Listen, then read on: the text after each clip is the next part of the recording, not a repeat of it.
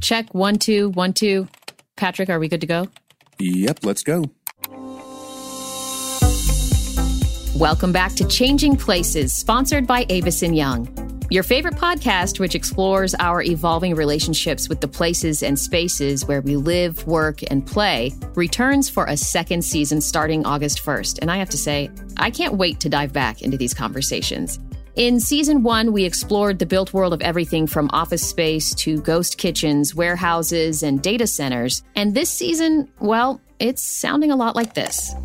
The big question is how quickly can organizations transition from old assumptions to thinking about their employees as consumers? I think every brand will start to, over the course of the next decade, adopt some form of automation or future tech for restaurants. That kind of flexibility, that hybrid, is making people think about what they want from the places where they live and actually improving the quality of the services, retail, and leisure experience in their neighborhood. In terms of the 15 minute city, the bicycle infrastructure is not there. It is, quite frankly, not safe to ride a bicycle in many parts of Los Angeles. I think a planned community fosters social division by definition, really. You are segregating out a certain segment of the population when you do a planned community.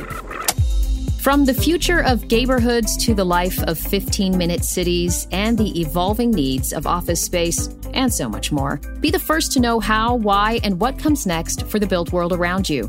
Don't miss out. Find and subscribe to Changing Places now, wherever you find your podcasts. And we'll see you right here when our new episode drops on August 1st.